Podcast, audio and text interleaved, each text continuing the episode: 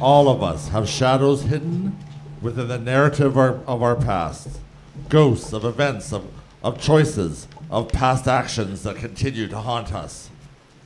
Teenagers return to their now abandoned elementary school, hoping to reconnect with a place that they had bonded with as children. Instead, they learn that while you can never return to the past, sometimes the past can find you.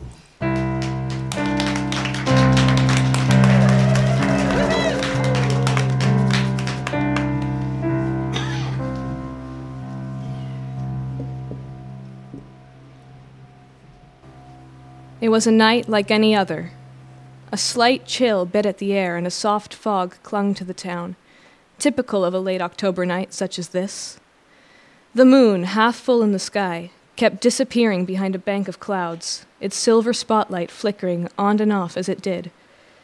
It was a perfect night to settle down with a warm blanket and a good show, or to go for a brisk nighttime walk, or, for a small group of local teens, to revisit their old home turf. The old Wakefield Elementary School had been a wonderful place. The students claimed it proudly, forging memories on its fields and within the safety of its walls, until those walls were found to be full of mold, the fungus eating it from the inside and forcing the relocation of the establishment. Now the old building stood abandoned, as it had for years, unused and isolated. And according to the teens, that made it the perfect place for an undisturbed, spooky game of truth or dare. Call it what you will that they chose this location in particular nostalgia, coincidence, fate. But what happened that night would not have come to pass had they gone elsewhere. And they never would have learned the truth about what they themselves had unleashed. As they entered the premises, the teens got a good look at what had changed since they'd left all those years ago. The beautiful tree under which they'd played as children was now uprooted, along with the playground structures, leaving dark earth where it once had been. Smaller branches that they once were able to hide in and lean on seemed minuscule now, to the point where it was unfathomable that they'd ever been able to support their weight. The grounds no longer looked lively as they once had.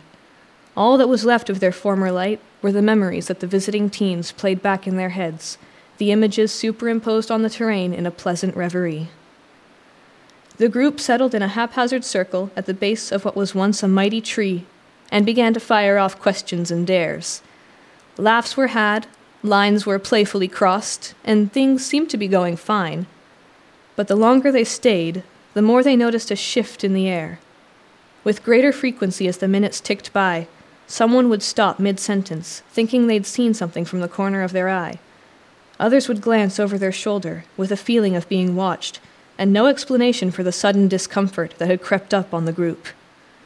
Eventually, someone suggested they change locations, and the teens slowly got up, preparing to take their game elsewhere. But as they took their first few steps towards the property's exit, they finally saw it, in more than just their peripheral vision. It was a child, but not just any child. A solitary member of the group stumbled back with a gasp, recognizing the apparition on sight herself. A smaller, younger version of herself, from when she had attended this very school. The others jumped away from the vision barely a moment later, watching with wide eyes as it scampered across the schoolyard and then flickered out of view. Mutters of fear and confusion rose from the teens, their eyes darting around in search of an explanation for the inexplicable sight. As they scanned the yard, the mutters became gasps and yelps as more apparitions appeared. In a matter of seconds, each teen had spotted their past self counterpart, and each one of them was beyond ready to leave the schoolyard behind. they had not gone there that night to be plagued with phantoms of the past. As one, they began to run, dashing for the property line, wanting to return to the safety of Wakefield's streetlights. For surely the phantom memories would only haunt the place where they'd been made. Surely they wouldn't follow them back to the waking world. They were almost there, almost out, almost to the place where they could explain away the visions as a figment of their paranoid imaginations, a shared hallucination of which they'd never speak again. Almost there, but not quite, and not fast enough to miss the scariest vision of all. They saw it before it could see them, and they were able to change course, diving for cover. This phantom was no memory. This was a ghoul, a nightmare creature, stalking the property's perimeter like a territorial beast and shaking its head as though emerging into wakefulness after a long sleep. It glowed with an unearthly greenish light. Where it tread, bright mold sprung up in its footsteps. In their hiding place, the teens crouched, petrified, clinging to each other's wrists in a death grip, jamming their fists into their mouths to keep any screams at bay. Each one was thinking the same thing. What the hell is that? The fungal ghoul swept its gaze across the grounds, its eyes coming to rest where the other apparitions had congregated. While some of the teens kept their eyes fixed on the terrible creature, others turned to follow its line of sight to where their past selves sat together, and pieces began clicking into place. All children stand by some form of ghost story or another at some point in their lives. They may or may not take these stories seriously, but they love to play with fire, taunting the edges of urban legends, daring each other to summon demons in the mirror, or talking to the undead through some makeshift homemade Ouija board, swapping stories of personal hauntings with questionable levels of legitimacy, and forming clubs where each one fully embraces the role of a paranormal hunter living life on the edge. But no matter how nervous these games may make them, they know in the back of their minds that what they're playing with isn't really out there. So when one of them, on a late October school day several years ago, brought a weathered book to the playground and claimed it was a book of spells, they'd all jumped on board. They had drawn out the runes and gathered various scraps of ingredients from around the yard, getting into the Halloween spirit by playing sorcerer, knowing full well it was just a game and unsurprised when nothing happened.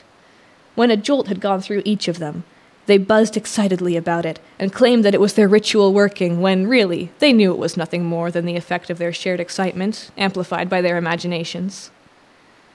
But as they watched the memory of that day unfold before them now, they saw things that had been invisible to them all those years ago.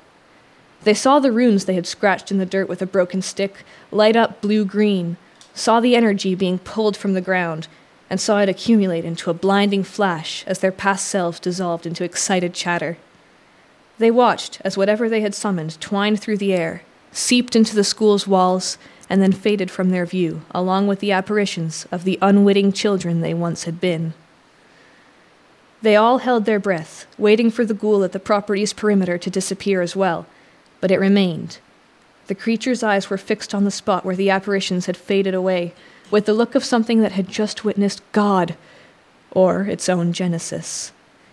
It moved towards the old school building, slowly, and the teens felt a weight settle in their bones as they realized precisely what they'd just seen. Their little ghost hunters club from way back then had been more than a childhood folly.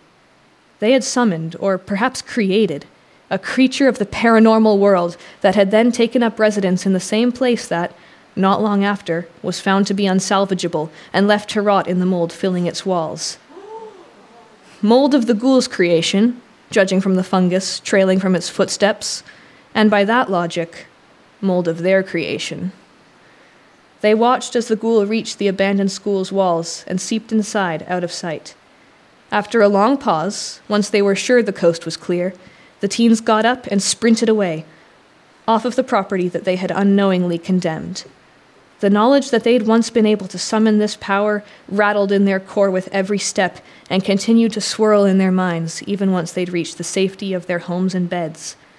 Some made vows that night, vows to never again dabble in what they didn't understand. But others turned the implications over, studied them from a different angle, and prodded at the possibilities. If they'd been able to unleash something like that in the past, what else could they do in the future? Was Leah Ranger Druin with Elementary Ghoul.